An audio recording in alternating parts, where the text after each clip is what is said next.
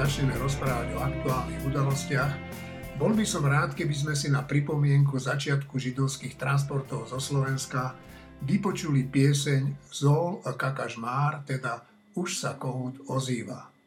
V Lučeneckej synagóge túto emotívnu verziu židovskej piesne nádherne zaspievala Zuzana Mikulcová. Prosím, pripomeňme si takto milióny zavraždených Židov a zároveň si spomeňme aj na tisíce obetí ruskej agresie na Ukrajine.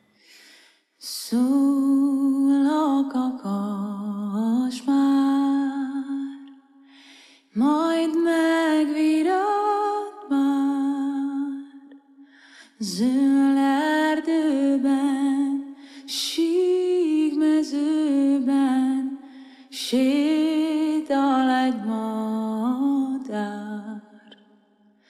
Zülerde ben, şigme züben, şidal edmadar.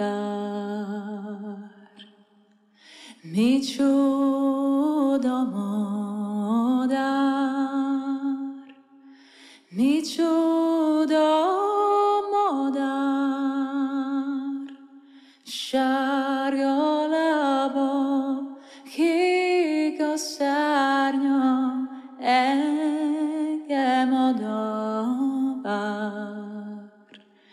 Sárga lába, kék a szárnya, engem ad a vár. Vár, madár, várj, te csak mindig vágy.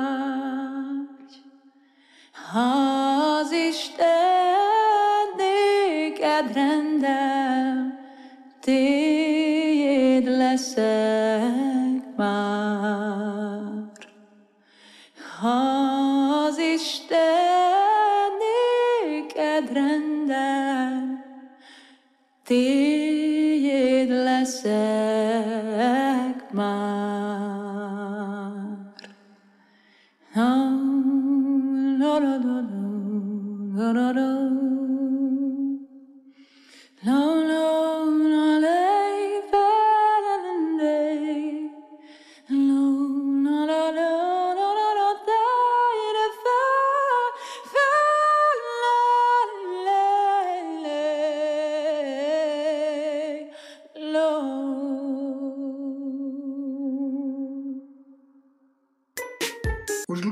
Nechodím na tlačové konferencie Smeru a aj Hlasu. Na čo? To, čo na nich odznie si môžem prečítať a nemusím sa tak pri pohľade na niektorých predstaviteľov týchto strán rozčulovať. Včera som sa dočítal, že Robert Fico označil prezidenta Zelenského za šialenca z Ukrajiny. No, čo k tomu dodať? Predseda Smeru je celkom nepochybne väčší šialenec a pre Slovensko aj väčšia hrozba, ako bol kedysi pred mnohými rokmi Vladimír Mečiar. A to je už čo povedať. Označiť muža, ktorý sa spolu s miliónmi Ukrajincov postavil proti ruskej agresii za šialenca, o ňom vypovedá len to, že je ochotný pre svoju záchranu urobiť čokoľvek. Mal by sa hambiť, ale Robert Fico zjavne také slovo nepozná. Počúvate týždeň s týždňom, tak ako zvyčajne aj dnes sú tu Marina Gálisová, Martin Mojžiš, Šimon Jeseniak, Juraj Petrovič, Tomáš Zálešák, no a samozrejme Štefan Hríb. Ja som Eugen Korda. Od dnes teda od 1. apríla budú musieť európske štáty za plyn platiť rublami. Odmietlo to Nemecko a prakticky aj Francúzsko a väčšina európskych krajín a tak sa celá Európa pomaly ale iste pripravuje na to, že Gazprom skôr či neskôr zastaví všetky dodávky plynu. Otázkou je, prečo to Putin robí. Pýtam sa Karla Hirmana. Po jeho včerajšom rozhovore so Šolcom, kancelárom, uh, on, on proste mu vysvetlil, ako to chce, Šolc odmietol, že v žiadnom prípade, s tým, že nakoniec skončili s tým, že Scholz povedal mu, že dobre, tak dajte nám to na papieri, čo si predstavujete, čo je proste ináč ťahanie času, ináč povedané, hej.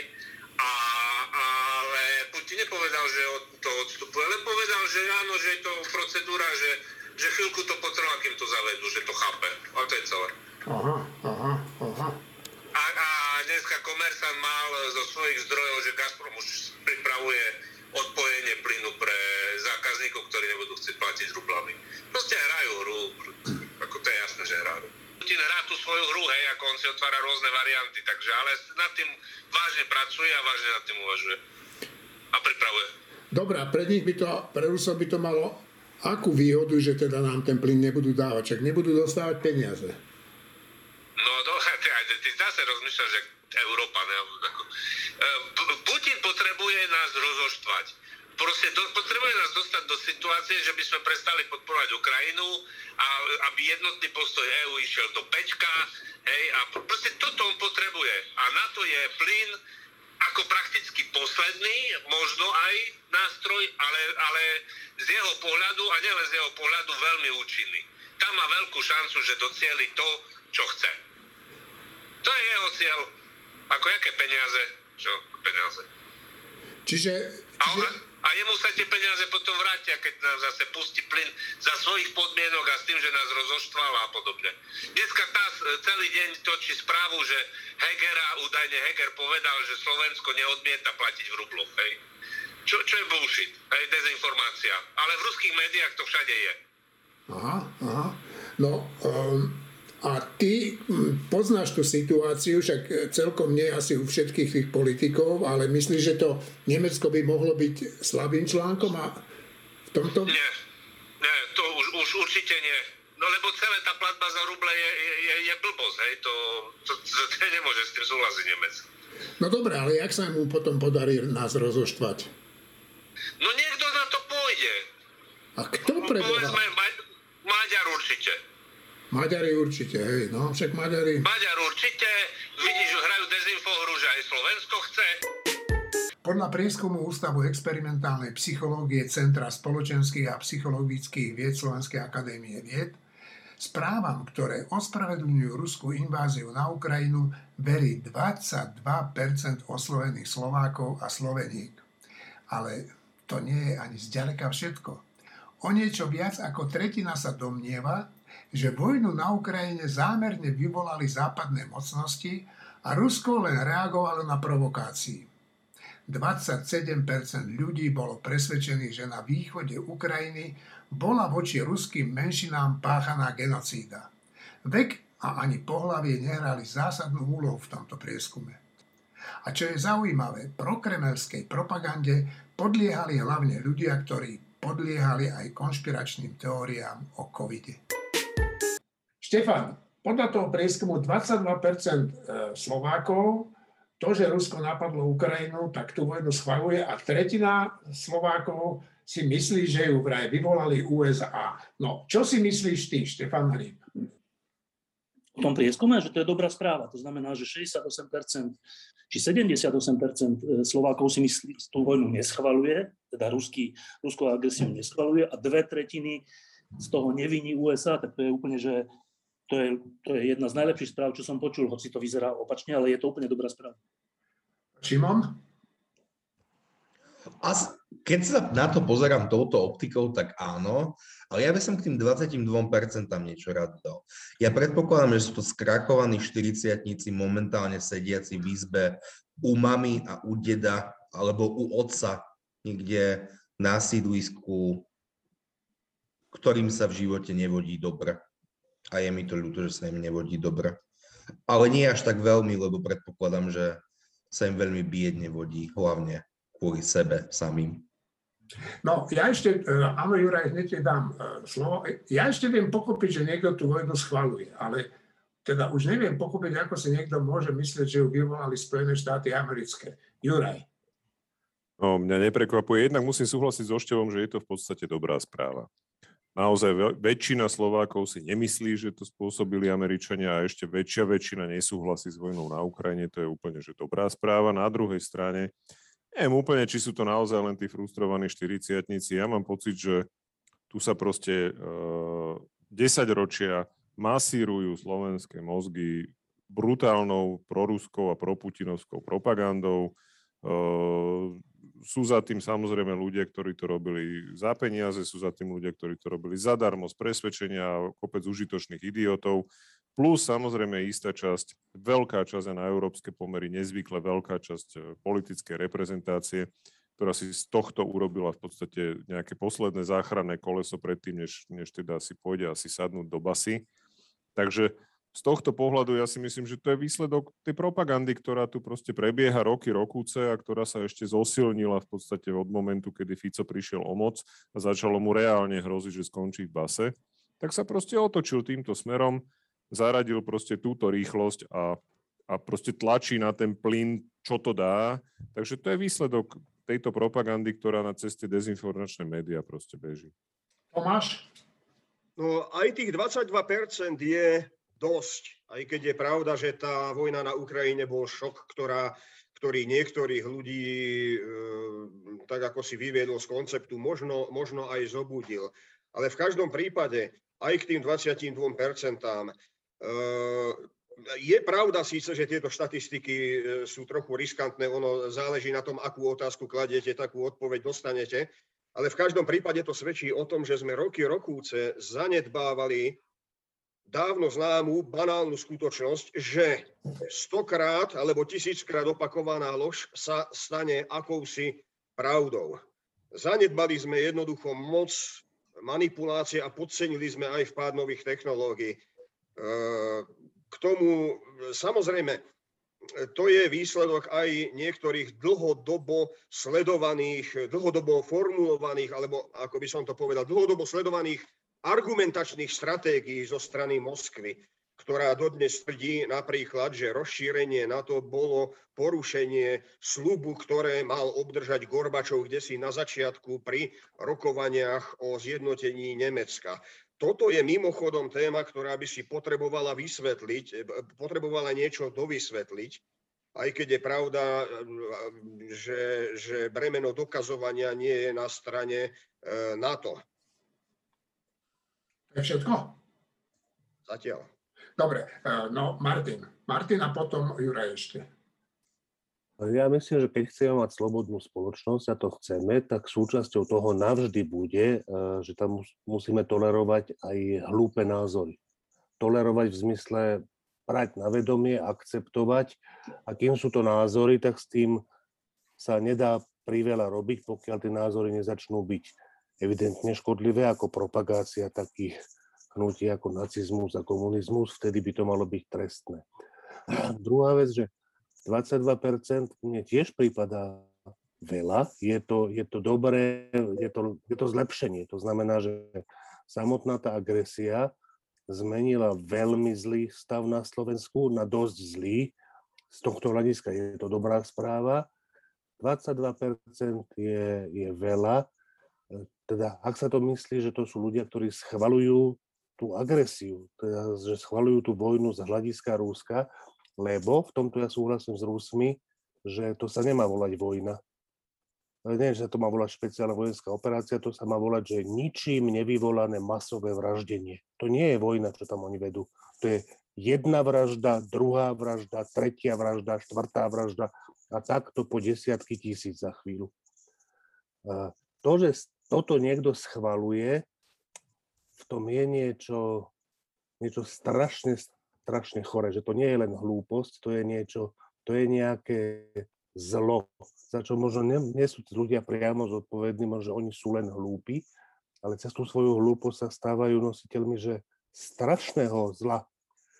Čiže ja som z toho čísla trochu vydesený, napriek tomu, že ten trend je určite pozitívny a napriek tomu, že to sa nikdy nemôže zastaviť až na nule. To vždy budú nejaké čísla. Otázka je, jak nízke čísla je rozumné dosiahnuť. Ja dúfam, že oveľa nižšie než 22%. Juraj? No, s tým nemožno než nesúhlasiť. Súhlasiť naozaj, že, že je to také, také zvláštne zlo a ono sa to prejavuje aj pri tých, pri tých reakciách, povedzme, na tých ukrajinských utečencov, kde proste tu sú schopní ľudia im závidieť to, že oni prišli na aute a že majú telefón a že majú nejaké oblečenie. Proste keď to nie je otrhaný, bosý, zúfalý človek, stojaci proste niekde v nejakom oblečení pomaly v pytli od zemiakov, tak si nie, podľa niektorých Slovákov nezaslúži pomoc. Lebo proste však má auto a však má telefón a proste je to neuveriteľné skutočne a ešte potom tá ďalšia skupina, ktorá je schopná týmto ľuďom závidieť, keď im niekto poskytne niečo zadarmo alebo za nejaké, proste za nejaké drobné alebo dostanú nejakú dávku, ktorá je skutočne obrovská, tých necelých 70 eur, ktoré oni dostanú. Takže to je také, že toto máme dlhodobý problém na Slovensku, to nesúvisí len s tou vojnou a nesúvisí to len, nesúvisí to len s tými utečencami, proste jednoducho my sme skutočne majstri sveta v závisti a sme schopní byť neuveriteľne zlí v momente, keď sa nás to priamo nedotýka. Ako potom na druhej strane treba tiež povedať, že je veľká skupina ľudí, ktorá okamžite začala pomáhať, ktorá okamžite začala prispievať, ktorá nejakým spôsobom skutočne má úplne jasno v tom, čo sa na tej Ukrajine deje. Takže aby sme to nemalovali úplne tak na čierno, ten obrázok toho Slovenska, len áno, tá skupina ľudí, ktorá je schopná povedať, že strašné veci, je stále príliš veľká. Ja si myslím, že keď to nebude menej ako 5%, tak stále máme ešte obrovský kus roboty pred sebou. No, e, Martin, ty si povedal, že toto vlastne ani není špeciálna operácia ani vojna, ale že je to prach z prosté vraždenie. A to ja s tebou musím teda súhlasiť. Ja to sledujem každý deň a vidím, že oni sa zameriavajú na vraždenie. Oni, tí ruskí vojaci sa boja tých ukrajinských, ako keby oni zabíjajú civilo, cieľene ničia tú infraštruktúru, ako povedal Jefim Fišten, keď som bol za ním v Prahe, oni chcú, aby Ukrajinci odišli, aby tam sa mohli nasťahovať e, Rusi a celé to poruštiť. No však asi sa im to nepodarí, chvala Bohu.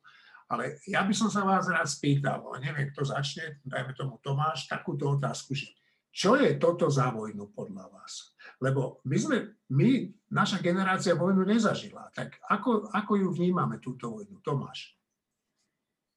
No pokiaľ ide o vojny z, vedené z ideologických dôvodov, alebo vojny s genocídnymi následkami, alebo vojny sprevádzané represáliami voči civilnému obyvateľstvu, ono to nie je až tak nový fenomén. A pokiaľ zase hovoríme o vojnách dnes, to je samostatná zaujímavá téma, pretože v dôsledku vpádu nových technológií, komunikačných technológií, umelej inteligencie a podobných vecí, tu dochádza k e, revolučným zmenám v spôsobe vedenia vojen a aj k tomu, že tie aktuálne vedené vojny majú tak povediac viac rozmerov. Je tu aj rozmer hybridnej vojny, ktorá neprestala s tým vpádom na Ukrajinu. Ona prebieha paralelne s ozbrojeným násilím. Hybridná vojna je nový spôsob propagandistickej vojny, aj keď ten názov by mohol naznačovať, že sa tam, že sa tam mieša používanie rôznych prostriedkov. Či to nazveme vojnou alebo prach s prostým vraždením, no je to, je to jedna, existuje termín špinavá vojna. To sa dá aplikovať na tú ruskú tzv. zvláštnu operáciu na Ukrajine. Hlási sa Štefan a potom Juraj. Ty, dobre? A Martin, ty, e, nie, Juraj. Štefan Juraj. Uh, tak túto vojnu nazýva kde kto kadečím. Rusi sa vyhýbajú pojmu vojna uh, a hovoria o tom, že to je E, operácia, ktorá je zameraná na všeličo, na denazifikáciu, na demilitarizáciu, na, neviem, na záchranu dombaských Rusov a podobné veci. E, ale a potom iný, iný príbeh zase hovoria tí istí Rusi, že to je v skutočnosti kvôli rozširovaniu NATO a že oni teda tým zabraňujú ďalšiemu rozširovaniu NATO a všeličo ešte iné. Ale keď sa človek na to pozrie normálne, že na mape a že čo sa deje v Gruzínsku a že čo sa deje teraz, tam idú vyhlásiť nejaké referendum v tej, v tej okupovanej oblasti Gruzínska, že aby sa pripojili k Rusku a že čo sa deje v Moldavsku, no tak v skutočnosti to nie je vojna o ro- proti rozširovaniu NATO, ale je to vojna za rozširovanie Ruska.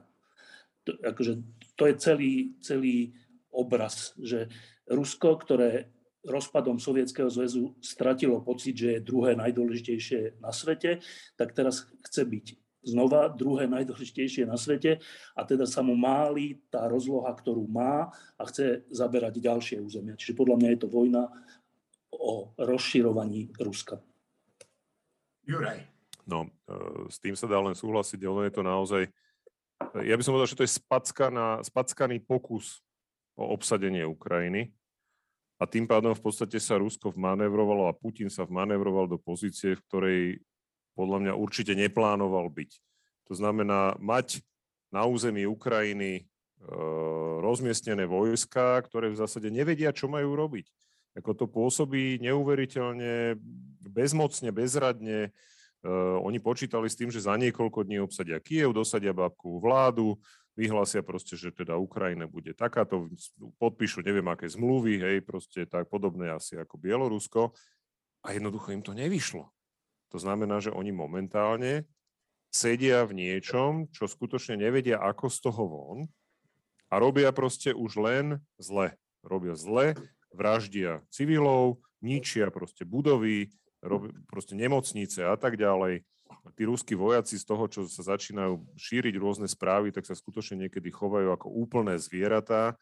Jednoducho to, to pripomína skutočne, že brutálne zlyhanie aj tej ruskej vojenskej nejakej moci v úvodzovkách. A teda je veľmi otázne, že ako to dopadne, pretože skutočne tam pre, pre to Rusko neexistuje, neexistuje nejaká cesta von elegantná. Elegantné cesty von už neexistujú, čiže bude existovať len neelegantná a je naozaj otázka, že ako to, ako to v podstate skončí, pretože je to čím ďalej tým špinavšie, je to čím ďalej tým brutálnejšie a čím ďalej tým viac civilistov trpí tou vojnou. Martin? Ja by som ešte chcel to, čo Štefan vravel, úplne to isté, povedať trošlinku inými slovami, že otázka, prečo ste sa dostali do vojny s Džingis Chánovým Mongolskom, bola, odpoveď na tú otázku bola tá, pretože ste predtým susedili s Džingis Chánovým Mongolskom. To bol ten dôvod, akože proste tá krajina, tá, ani nie krajina, tá horda, proste to bol jej spôsob života, že išla ďalej pokiaľ to bolo možné. Rusi robia presne to isté a vďaka na to to nemajú také ľahké, ako to mal Džingis Khan. Keby nebolo na to, keby nebola postavená táto hrádza proti Rusom, tak by šli tak rýchlo ako Džingis Khan. Šimon? Ja považujem Ruskú federáciu na čele s Putinom za teroristickú organizáciu a tým je povedané asi úplne všetko.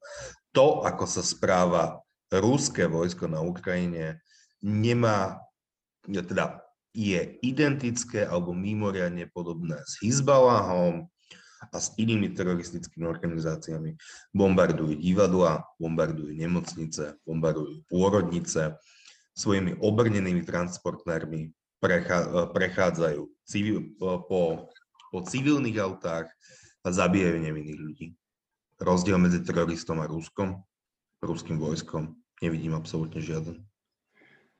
Dobre, no ako vidíte, ako je na tom Rusko a Ukrajina teraz? Tak ako, viem, že nemôžeme pomenovať výťazov a porazených úplne jasne, a už to tu aj sme načali, ale ako to vidíte vy, Tomáš?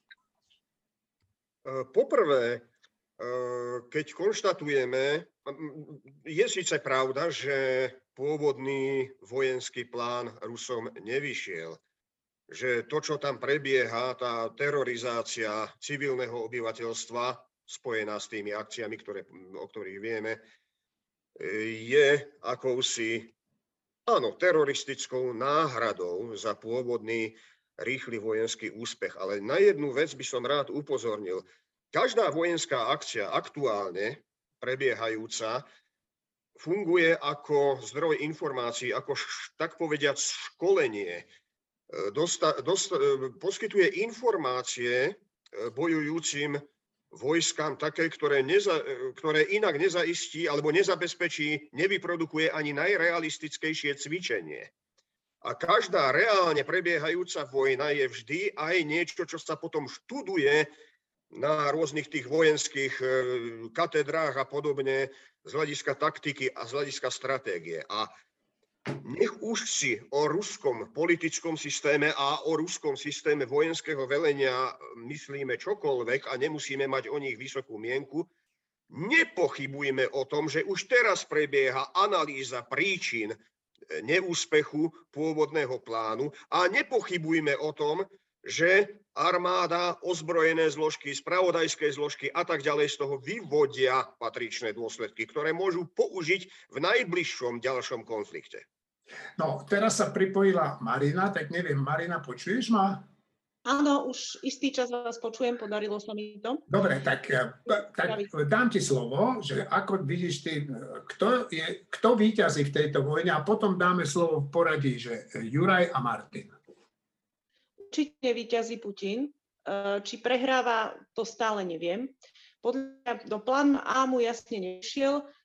Plán B môže vyzerať tak, že uťahajme Západ dlhou vojnou, uťahajme Ukrajinu terorom, zmiernime odhodlanie Západu zastávať sa Ukrajiny, pretože ukazujeme, skúsme ukázať Západu, že bude na tom hospodársky zlé, že ľudia, občania na Západe budú nespokojní.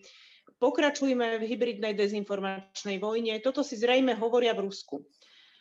To, čo hovoril Tomáš, že už určite prebiehajú analýzy príčin neúspechu, pri všetkej úcte, v normálnej krajine by to určite prebiehalo. Ja som si nie úplne istá, Tomáš, prepáč, že či toto prebieha v Rusku, pretože keby, keby tam boli, predtým prebiehali analýzy faktov a keby boli skutočné fakty veleniu dostupné, alebo teda dostupné Putinovi, tak zrejme by celá táto kampaň vojenská vyzerala inak a nie takto, ako neúspešne, ako vyzerá. A zároveň ja mám dojem, že ako keby niektoré spôsoby boja a niektoré zbranie si Rusi priniesli ešte z celkom inej éry. Akože tank je vozidlo bojové, ktoré je v podmienkach na Ukrajine konzerva, v ktorej sa upraží posádka, vystavené útokom, pomalé, nemotorné, zapadajúce do bahna, pred tými javelinmi a pred tými eh, bajraktarmi prakticky mnohokrát bezmocné, tak neviem, neviem na akej eh, faktickej základni a údajovej základni táto vojna stála a nemám dôvod veriť, že by teraz odrazu nastalo v ruskom velení nejaké prebudenie, že a už od teraz budeme poznať pravdu a budeme na základe nej konať. Dobre, tak uh, neviem, tak Mar- najprv Martina, potom... Dobre, Juraj. Ja si myslím, že, že jednak to, čo hovorila Marína, sa viac kloním k tomu, že aká je schopnosť Rusov vyvodiť nejaké e, dôsledky z toho zlyhania. Určite nie je nulová, to som si istý, ale si myslím, že je oveľa nižšia než pri normálnych krajinách. Ale hlavne, keď aj urobia tú analýzu, aká je schopnosť na základe tej analýzy urobiť nejaké opatrenia a tam ja som veľmi optimistický v zmysle pesimistický z ruskej strany. Že proste ten systém, ten systém, ktorý je založený na neslobode, na cenzúre, na lži, v tejto chvíli absolútne šírenej lži po celej krajine, ten, a ktorý je navyše totálne korupčný, tak ten systém proste nedovolí. Ja si myslím, že to je, že on nedovolí mať uh, armádu, ktorá je porovnateľná s armádami slobodných krajín, pokiaľ sú to naozaj armády. Pokiaľ nezlenivejú, pokiaľ nespohodlnejú a tak ďalej. Čo by som povedal, že americká armáda je naozaj armáda, izraelská armáda je naozaj armáda. O západnej Európe nemám veľké ilúzie, ale minimálne zbraňové systémy sú na slušnej úrovni. Čiže ja si myslím, že v konečnom dôsledku ten slobodný svet vyhrá kvôli tomu, že to je len nielen spravodlivejší a lepší systém na život, ale opakovane a opakovane sa ukazuje, že, že je aj účinnejší. Mimochodom, viem, že Štefan má takú, eh, taký pocit, že noviny a vrátanie týždňa aj v zlej situácii by nemali šíriť iba pesimizmus, ale že by mali ukazovať aj nejakú nádejnú cestu. A ja som vždy taký zdržanlivý k tomuto Števovmu názoru, ale čo sa týka vojny, zaujímavé, že ja úplne, že bytostne k tomu tiež inklinujem. Takže teraz poviem v súvislosti s tým ešte optimisticky. Ja si myslím, že v konečnom dôsledku Čína nebude taká veľmoc nakoniec, jak sa to javí, pokiaľ sa z nej nestane slobodná krajina. Že to, čo sa nám zdá, že á, teraz tento konflikt a z toho Čína vyjde výťazne, možno krátkodobo, dlhodobo Čína narazí na strop toho, jak môže byť krajina úspešná, pokiaľ nie je slobodná a podľa mňa na ňo narazí veľmi rýchlo. Juraj Tomáš. No, e, s tým môžem len súhlasiť. To je presne, e, Čína už naráža. Čína už v hospodárskej oblasti naráža, oni majú obrovské problémy, čo sa týka napríklad energii a podobne, lebo jednoducho je to, je to centrálne riadená, v úvodzovkách centrálne riadená trhová ekonomika, čo je samo o sebe nezmysel. Ale keď sa vrátim k tej ruskej armáde, tam zazneli v podstate tie dve veci, ktoré som chcela ja povedať, že jednak si nemyslím, že Rusko je vôbec schopné takej sebareflexie, alebo ruská armáda nejakej sebareflexie, lebo tam sa ako neúspechy väčšinou riešia tým, že teda tí patriční neúspešní generáli sú niekde postavení k ústene alebo tak. Čiže tam sebareflexia tohto typu je teda hodne deštruktívna a ne, neprináša nejaké zlepšenie. A druhý fakt je skutočne, že z toho aj čo vidíme na tej Ukrajine, akože v tom má Tomáš úplnú pravdu, že je to krásna demonstrácia vo veľkom, veľmi, veľmi nešťastná pre krajinu, v ktorej sa deje, ale je to demonstrácia toho, v akom stave tá armáda vôbec je, akých ľudí je schopná dodať na, tú, na, ten, na tie fronty, na ktorých bojuje aj to, ako sa tí ľudia tam správajú, aké majú velenie, aké majú zásobovanie a tak ďalej. A jedna poznámka ma zaujala, už neviem, kde som to čítal, a nie som si úplne istý, či je to pravda, ale znelo mi to veľmi pravdivo, že v podstate Rusko nikdy nevyhralo vojnu, v ktorej bojovalo samé. To znamená, že Rusko vždy, keď vyhralo nejakú vojnu, vrátane druhej svetovej vojny, potrebovalo obrovskú pomoc spojencov, a väčšinou to boli spojenci, ktorí boli slobodnými krajinami. Či to bola Veľká Británia, či to boli Spojené štáty, či to bolo proste... Že to boli krajiny, ktoré boli neporovnateľne slobodnejšie ako to Rusko, ktoré teda v nejakej vojne vyhralo.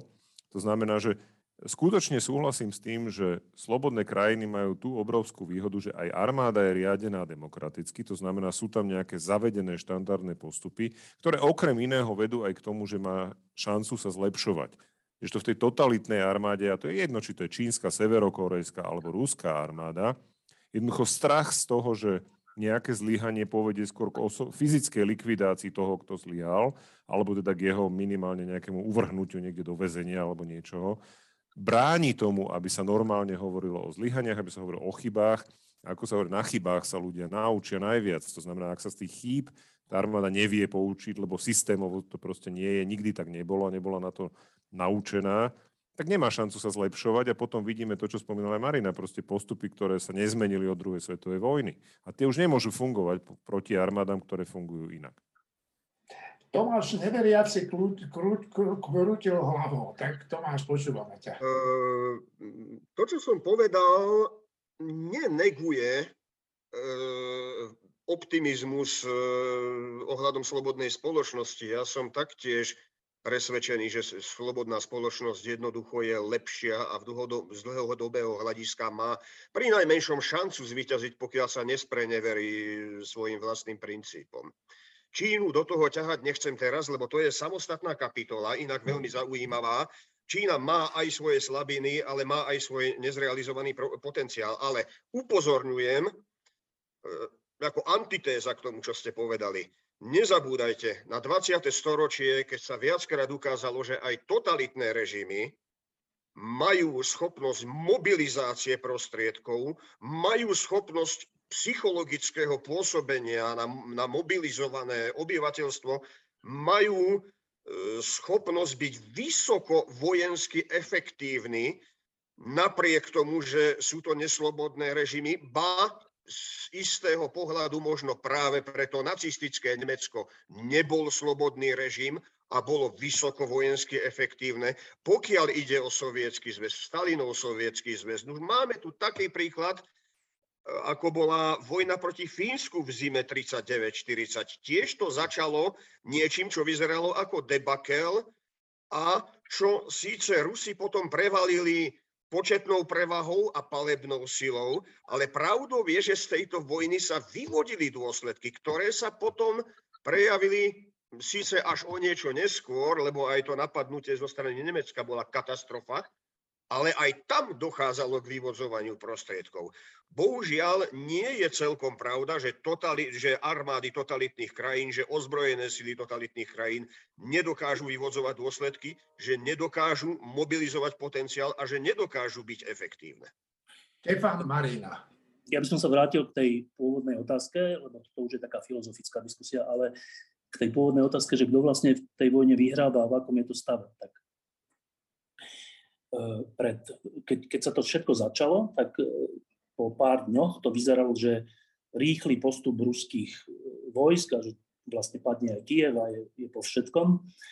No ale odtedy je už viac ako 5 týždňov a nič také sa nestalo. Naopak, teraz vidíme správy, že ruská armáda z okolia Kieva vycúváva, z Černobylu vycúváva a tak, a že teda sa presúva či do Bieloruska alebo na východ Ukrajiny. Z čoho vyplýva, že ten cieľ ruský dobiť e, Ukrajinu celú, vrátane Kieva, sa nesplnil a ani sa nesplní. Zatiaľ to tak vyzerá. Ak to nie je nejaký úskok, že teraz ruské, ruské vojska odtiaľ odídu, aby prišlo kobercové E, bombardovanie miest, aby tam neboli tí, tí ruskí vojaci, neviem, ale nezdá sa mi, že je to tak. Čiže e, vyzerá to tak, že, že v tomto zmysle Rusko prehráva túto vojnu, ale ak majú slobodné krajiny veľa výhod, tak majú jednu nevýhodu. Tá nevýhoda je, že si vážia svojich občanov a životy svojich ľudí, vrátane vojakov. A neslobodné krajiny si nevážia svojich občanov ani životy svojich vojakov. No a teraz to presne sa ide diať na Ukrajine, že dobre, tak e, celú Ukrajinu Rusko nedokáže zabrať, tak teraz e, ide zabrať aspoň teda v úvodzovkách, aspoň východnú časť Ukrajiny, možno, možno e, celé to, tú, tú oblasť Primory, Odesu a tak ďalej. Dobre, tak a teraz to je, to je, keď to tak bude, tak e, potom príde Rusko, však už to tak vlastne je, e, s podmienkami, teda s podmienkami ukončenia vojny alebo prímeria a teraz povie, že tak e, daj, uznajte, že Krym je náš, uznajte, že Donetsk a Luhansk je náš, uznajte, že celé to prímorie je naše, nebudete v NATO, nebudete mať také a onaké zbranie a vtedy podpíšeme prímerie. No dobre, tak teraz v, akom, v akej situácii bude Zelenský? Ak to nepodpíše, tak, alebo nebude súhlasiť, tak, e, tak Rusi budú stále znova e, bombardovať civilné e, ciele a teda bude narastať počet mŕtvych Ukrajincov.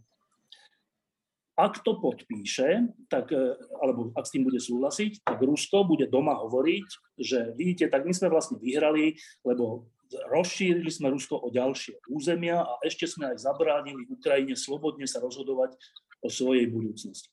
No a teraz e, zatiaľ to asi vyzerá tak, že k nejakej dohode príde.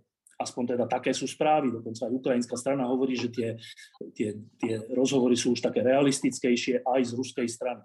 Ale čo znamená realistickejšie? Že, že teda e, e, Rusko nechce celú Ukrajinu, ale, ale vystačí si s tretinou Ukrajiny.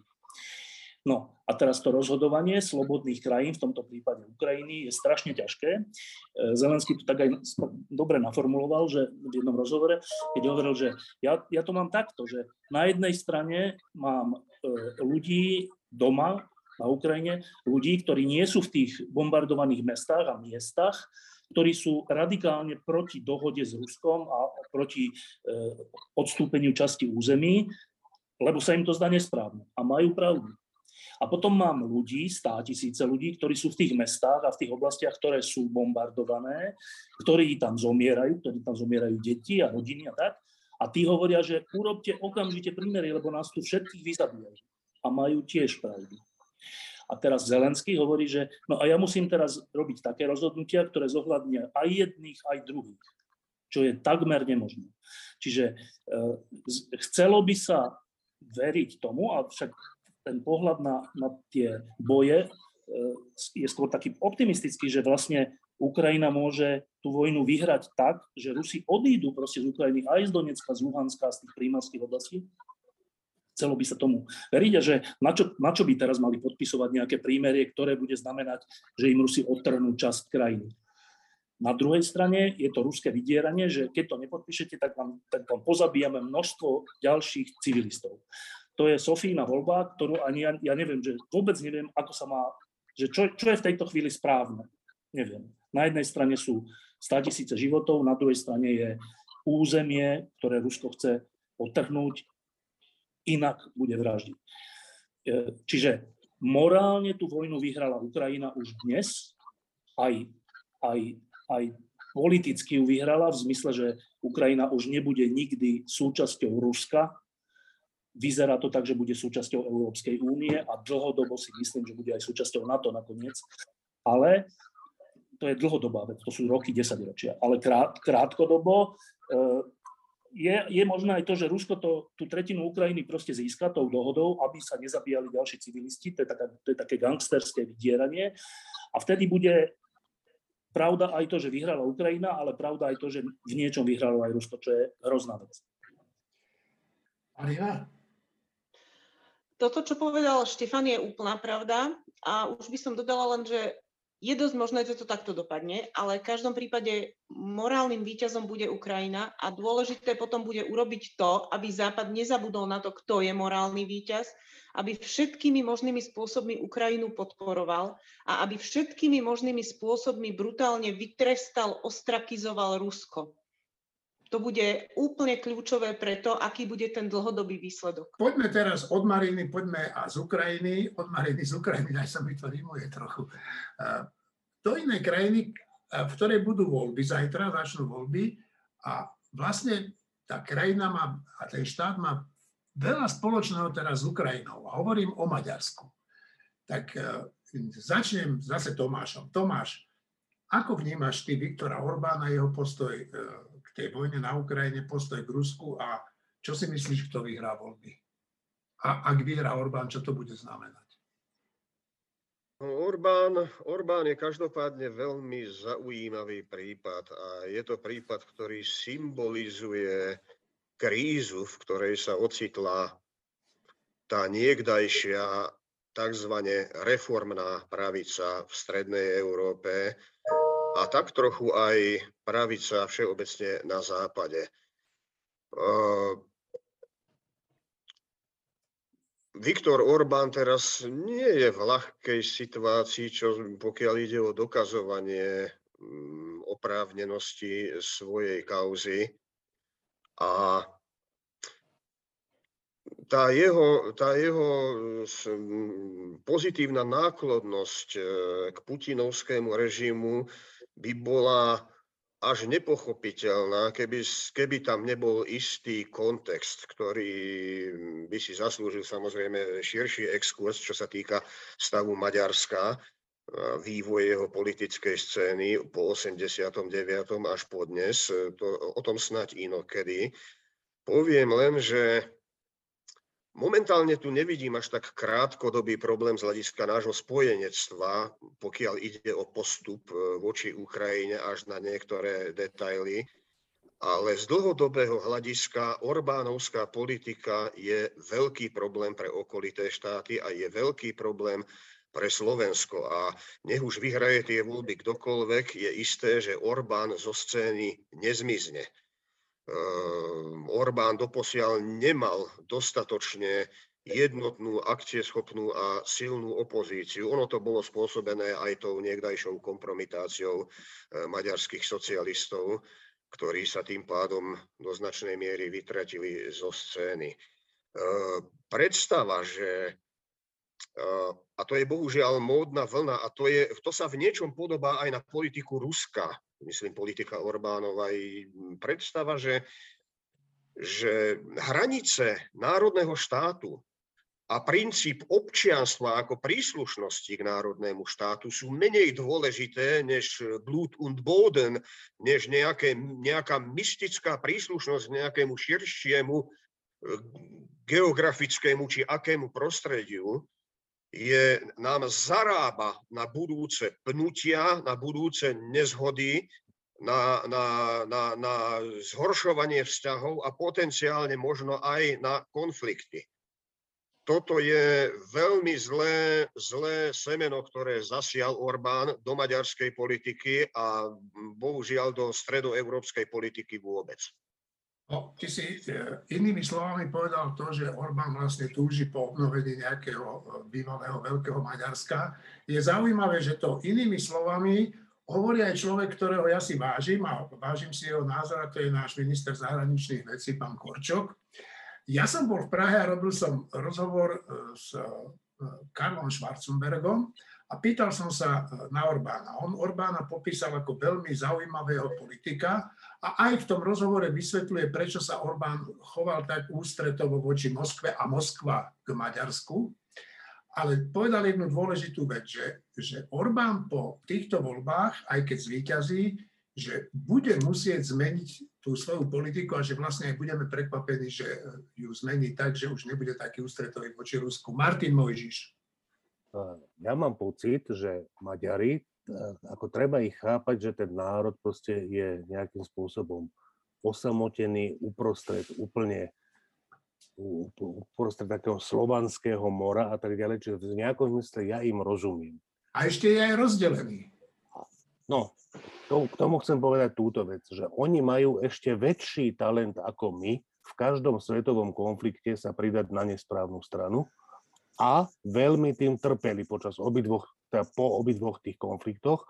Tento raz sú našťastie pre nich v NATO, to znamená, ten ich tik, ten ich tik pridať sa na nesprávnu stranu je veľmi účinne týmto brzdený, takže oni sú proste na správnej strane, len sa tam tak čudne hemžia a vďaka tomu tento raz si to príliš neodskáču. Ale opakujem, Maďari sú takí akože to je až zvláštne, to je až zvláštne, jak v každom svetovom konflikte sa oni pridajú na nesprávnu stranu, ale nie ako, tak, nie ako my, tak potichu a my potom vďaka tomu, že sme boli tak relatívne potichu, tak potom sa prešmikneme k tým výťazom a tam sa tvárime, že my sme to vyhrali. Oni sú vždy ešte aj medzi tými porazenými.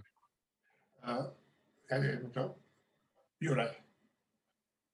No, ja si myslím, že ten postoj Maďarov a Maďarska súvisí samozrejme so stratou toho, toho Uhorska a že ďalší moment je ten, že to je jeden z tých národov v Európe, tak ako Poliaci, ktorý si veľmi zakladá na svojej minulosti a žije tou minulosťou. To je taká vec, ktorá, ktorá ovplyvňuje veľmi silne tú maďarskú politiku. U nás sa síce tiež kde kto odvoláva na nejakých štúrovcov a podobne, ale je to v podstate len taká, taká, taká makulatúra, kdežto v tom Maďarsku a v tom Polsku je ten historický pocit a veľmi silný. Ono v Polsku to vedie potom k tomu, že je teda významne e, imunizované voči rôznym ruským propagandám a podobne, pretože Poliaci mali tú skúsenosť s Rusmi veľmi osobnú a veľmi, veľmi blízku a vďaka tomu historickému povedomiu v podstate oni vedia, čoho je Rusko schopné a tým pádom nemajú dôvod veriť.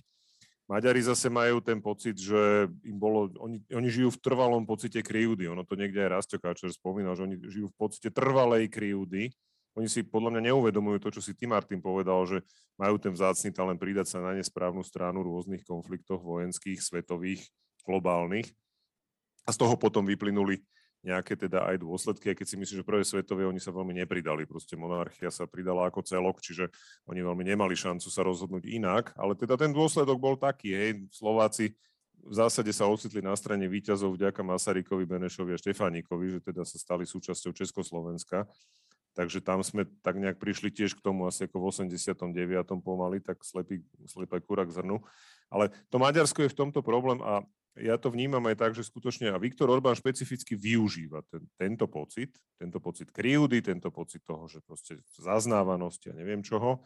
Teraz dokonca som sa dočítal, že oni skutočne obvinujú opozíciu, že ona nejak tajne rokuje s Ukrajinou o dodávkach zbraní a že teda ak náhodou vyhrajú, pripomína to také strašenie, ktoré tu robil či už Mečiar alebo Fico proste, že tu pomaly nastane koniec Maďarska, ak teda vyhrá tá opozícia. Takže tie modely sú všade rovnaké a plus je k tomu teda ešte tento pocit. Takže, takže je, to, je to náročné. Ja som veľmi zvedavý, ako tie voľby dopadnú a uvidíme. Neviem, či, či Viktor Orbán tak veľmi otočí akože v tej proruskej politike. Ja si myslím, že, že No, to uvidíme. je také. No uvidíme. No, Šimon, chceš? Nie? Dobre, Šimon nechce, tak Marina? Myslím si, že Maďari trpia tým syndromom strateného impéria, ktorým určite trpí aj Rusko.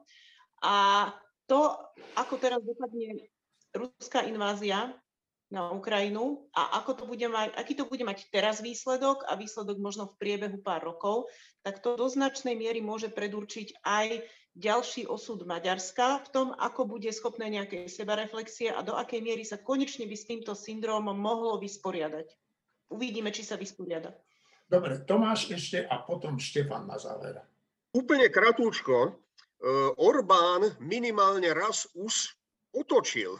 Ten, kto si pamätá Orbána z polovice 90. rokov, to môže potvrdiť. E, čítam samozrejme jeho viditeľné správanie, nie to, čo sa mu rojí v hlave.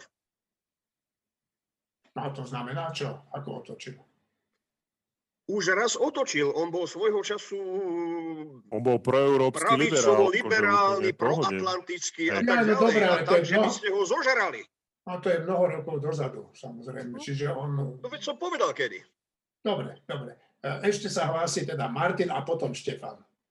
Ja by som chcel ešte nadviazať na tú vec, čo hovorila Marina, ktorá je veľmi zaujímavá, že naozaj štáty, ktoré boli veľké a majú pocit veľkosti a stratili to, tak si tým dokážu, že storočia trpieť. Rusi sú príklad, Maďari sú príklad, Francúzi sú príklad, aj keď už relatívne sa s tým dokázali slušne vyrovnať ako tak.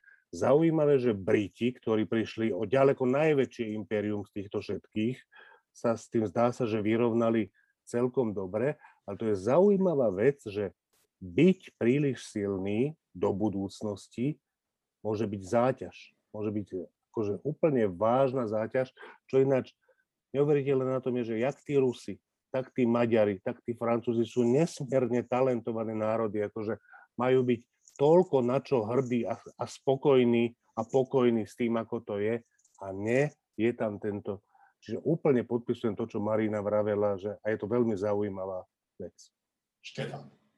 E, Ešte jedno také krátke poučenie vlastne z toho, maďarského príbehu a z toho, e, ako postupujú voči Ukrajine, hanebne teda ako postupujú. E, Orbán sa deklaruje, a on deklaruje ako celé Maďarsko, že to je taká konzervatívna krajina, ktorá ochraňuje kresťanské princípy a, a tak proti nejakej liberálnej Európskej únii a celému západu.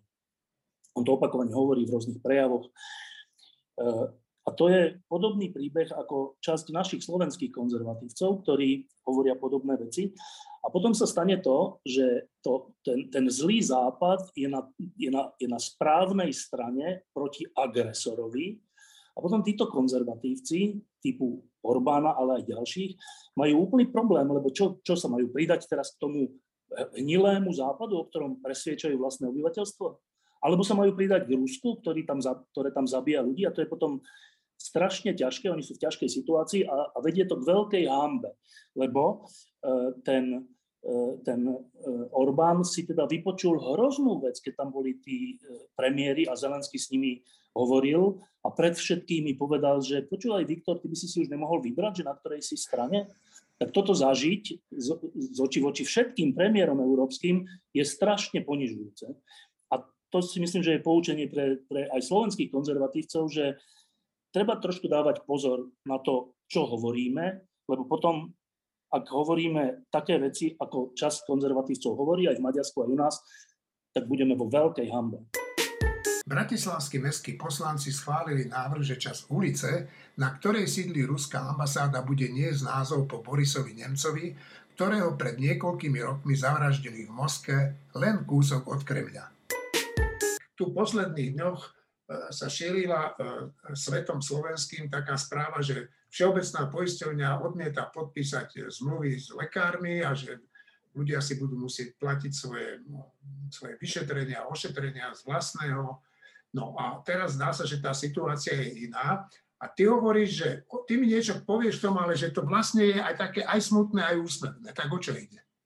Ja by som len opravil tvoju otázku, lebo to nie je tak, že Všeobecná zdravotná poisťovňa odmieta podpísať zmluvy s ambulanciami a s nemocnicami, ale nemocnice a ambulancie odmietajú podpísať zmluvu so Všeobecnou zdravotnou poisťovňou, pretože im nedáva také podmienky alebo nevyrokovali také podmienky, s ktorými by bol, ja neviem, zväz ambulantných lekárov alebo asociácia nemocníc Slovenska spokojná, tak preto zatiaľ k dohode nedošlo. Momentálna situácia je taká, že zmluvy, ktoré boli podpísané ešte minulý rok, budú platiť e, o mesiac dlhšie, teda do konca apríla.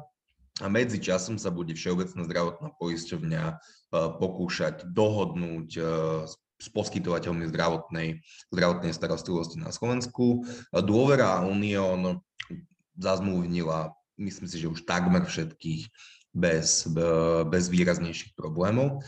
Ale to, na čo sa ty ešte pýta, že ešte asi jedna vec predpokladám, a to je, kedy minister Igor Matovič v takom kšoví, sa to po česky povie, Vladimíra Lengvarského oznamoval, že do zdravotníctva pritečú nejaké dodatočné finančné prostriedky a je to presnejšie 365 miliónov eur. A to je asi úsmevné, lebo všetci povedia, že super, ale už sa asi nena, nepamätajú na že október, november minulého roku, kedy minister ten istý Igor Matovič oznamoval, že zdravotníctvu teda vezme 200 plus miliónov eur a on to opisoval tými dôvodmi, že, že sa vyberie dostatok finančných prostriedkov zo zdravotnej dane alebo zo zdravotného poistného.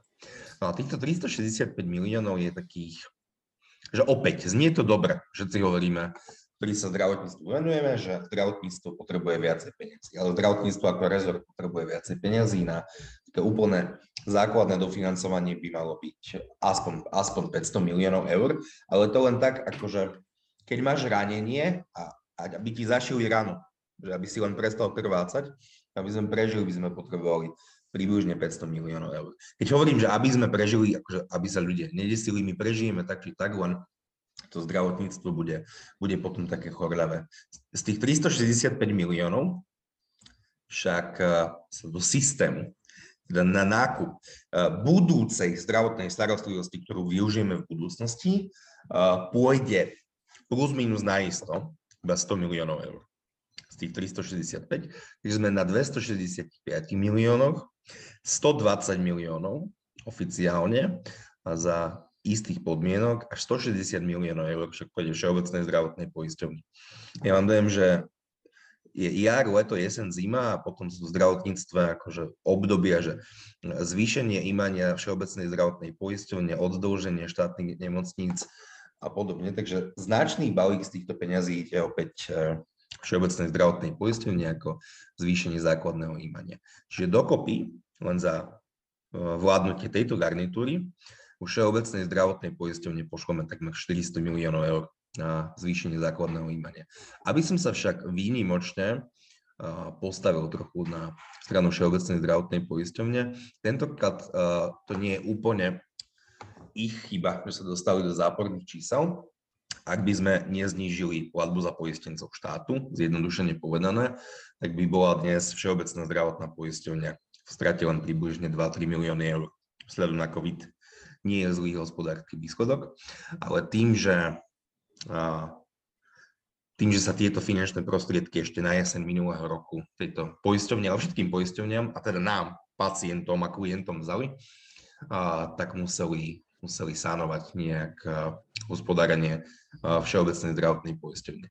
Oni, táto vláda to robí trochu vulgárne povedané úplne, že na že v minulosti, keď bola Všeobecná zdravotná poisťovňa v problémoch, tak prebehlo dofinancovanie práve cez tú platbu za poistencov štátu. Teda pridalo sa všetkým poisťovniam za poistencov štátu, teda za dôchodcov, mamičky na materskách, študentov a tak ďalej, ale v rámci križiackej výpravy, najmä Igora Matoviča proti súkromným zdravotným poisťovniam, predovšetkým voči dôvere, tak sa to tentokrát nerobilo cez, dofinancovanie sa nerobilo cez platbu za poistencov štátu, ale priamo sa dali peniaze Všeobecnej zdravotnej poistenie, takže nemáme veľa dôvodov na radosť. Mieromilovné Rusko začalo podľa tajných služieb bombardovať ukrajinské obilné zásobníky. Zničenie týchto zásob prinesie nielen zvyšovanie cien mnohých potravín, ale aj hlad pre milióny ľudí v chudobných štátoch. Rusko sa aj týmto zaraďuje medzi teroristické štáty a podľa toho by sme po jeho porážke mali s jeho vrcholnými politickými a vojenskými predstaviteľmi aj jednať.